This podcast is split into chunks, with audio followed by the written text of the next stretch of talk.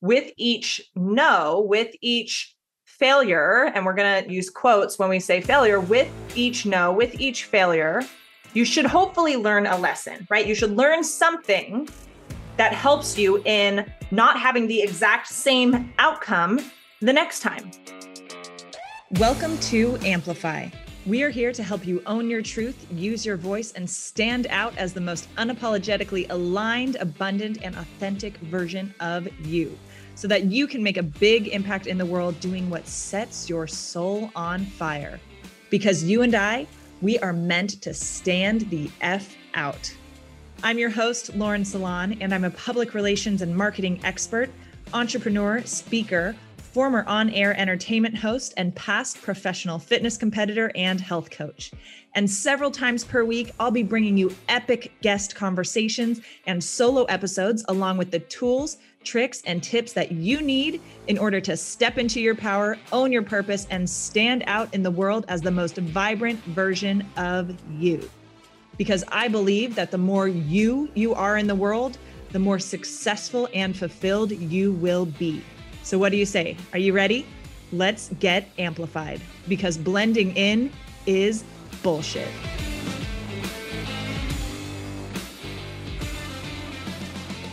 All right, what's up, everybody, and welcome back to another episode of Amplify. Today, I've got a solo quickie for you, which, as I say that out loud right now, probably for the first time ever, I'm realizing I probably should say that in a different way because it sounds a little questionable, but you know what I mean.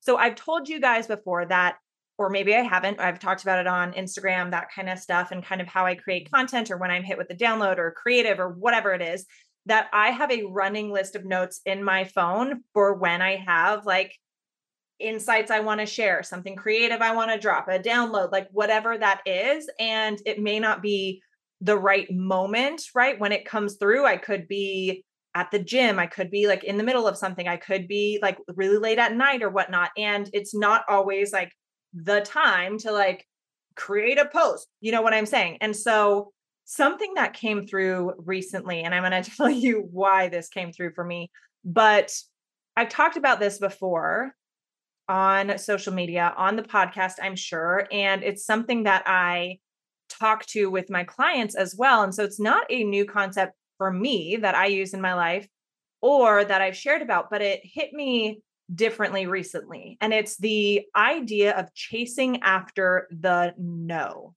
chasing after getting the no's. Because the more no's you go through, the closer you get to the yes. And this applies to like any kind of situation. So, whether this is in dating, in clients, in life lessons, right? Like the more times you quote unquote fail, and we're not going to make that a bad thing, but the more times you get a no, the more times you fail, the closer you get to landing on the yes. I mean, that's at least the hope, right? Because with each no, with each failure, and we're going to use quotes when we say failure, with each no, with each failure, you should hopefully learn a lesson, right? You should learn something that helps you in not having the exact same outcome the next time, right? You should learn something that will help you in getting closer to the yes. And so, with this, the reason I kind of thought about this is because I was chatting with my friends not that long ago about how I had a little, I had a little grocery store crush, right? This guy that I bump into getting smoothies at the grocery store, that sort of thing, you know, like a little harmless crush even feels a little too strong of a word, but a curiosity, if you will.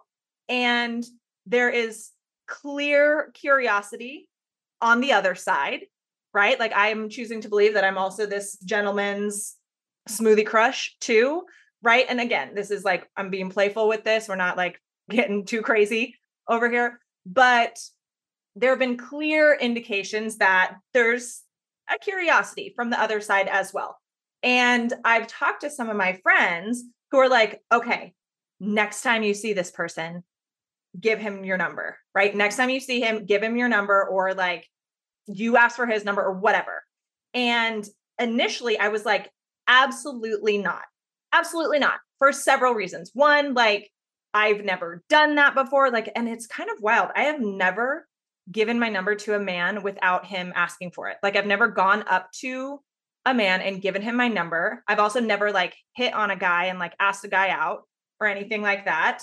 I mean, like obviously dating apps that you have to like Bumble or whatever, you have to send the first message. Okay, whatever, that doesn't count. But like I've never like hit on a guy and asked him out in that way or anything like that without like him having done it first in some capacity. And so as I was playing with this idea of like giving this man my number, asking this man for his number, or if he wanted to like grab a coffee or something like that, I'm like feeling that fear of like, oh my gosh, absolutely not. I'm going to be so nervous. Like, no, no, no, no, no. What if I'm super awkward? Like, all this kind of stuff. And then also playing with the idea of like, what if he says no? That's going to be embarrassing. That's not going to feel good. But here's the thing I could just stay in this place. Oh, actually, I'm going to say the third thing is I'm like, no, if this man is curious about me, fucking take the initiative and ask me for my number. Right. And like that one, I'm less like clinging to. Like that one's less of a big, big deal for me, though I do appreciate assertiveness and taking action and stuff like that. But as I'm thinking about this, right, as you know, if you've listened to episodes and stuff like that, a big goal of mine, priority of mine right now is partnership, is a relationship, right? I'd like to start a family, all that kind of stuff. So for me, obviously, meeting new people, right? Like having options to work with is a requirement for that, you know? And so if I see somebody that I'm curious about, and I'm like, okay, I wonder what it would be like to date this person, or like, could this man be an option for me, right? In a real way. If I'm wondering that, why am I not going for that? If I really, really want partnership, family, all of that, and I see somebody who has piqued my interest and gotten me curious, why wouldn't I want to, if nothing else, eliminate that person as an option? Right. So that I could eliminate any additional thoughts or energy I put toward thinking about whether this person's an option. Right. So the quicker I like tear that band aid off, then the quicker I know if this is a maybe, if this is a potential yes, if this is a hell yes, right? Or if it's just a no. And then I don't think about it anymore and I get another little smoothie crush right? And the same idea in business. If you're nervous to get on client calls, sales calls, to DM somebody who's interested or anything like that, then you're delaying getting to the ones that are going to be a yes. If you're making assumptions that, oh, this is going to be a no or it's going to be uncomfortable or whatever, you're postponing getting to the yes.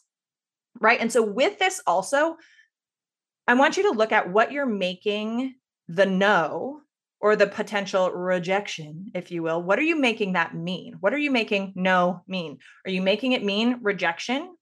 Are you making it mean that you're not good enough? And again, whether this is business, personal, dating, romance, you name it, what are you making the no mean?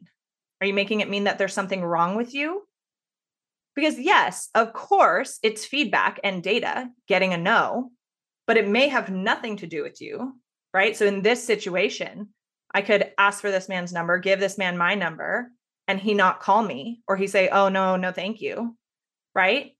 And if that's all I'm left with, it may have nothing to do with me. Right. There are so many possibilities that there could be somebody else in the picture, right? A little too busy and like whatever it is. There could be a lot of other possibilities, or I'm just not his vibe, right? I'm just not his type. That's an option too. But the thing about that is like, I'd rather in my life eliminate the no's, eliminate the question marks so that I know what and who is a hell yes for me and for my life than have like murkiness or gray zones or confusion about where things are. And the same thing applies to our business activities, whether it's sales, right?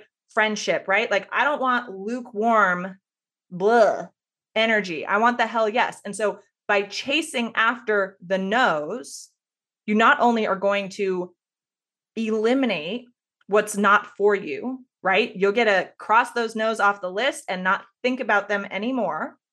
By chasing after the no's, you get closer to the yes. By chasing after the no's, You learn lessons along the way so that you can grow and transform so that you're better equipped for the yeses, right? So that you're in a more effective place to have more yeses come your way, right? So, with this, I really, really encourage you to look at what in your life, whether it's something romantic, something business, something friendship, something personal, you name it. What in your life are you afraid of rejection? Are you afraid of the discomfort of possible rejection, of possibly getting a no? Where in your life is that coming up for you? And where can you lean into and chase after the no's so that you can get even more clear and get even closer to the yeses? Would love to hear what some of those are for you. I hope this was supportive, and I will see you on the next episode. Thank you so much for listening. If you loved this episode and if you know of somebody else who is bold, successful, and unapologetically owning their unique magic while they make a big impact in the world, please send them my way. And it would also mean the world to me if you help me get this message out to as many listeners as possible. So if you liked what you heard, I'd be so grateful if you would please take 30 seconds to leave a five star rating, write a quick review, and share this episode with your friends. Be sure to tag me so that I can say thank you. And until the next episode, keep showing up, keep using your voice, and keep being you because the world needs more of your magic.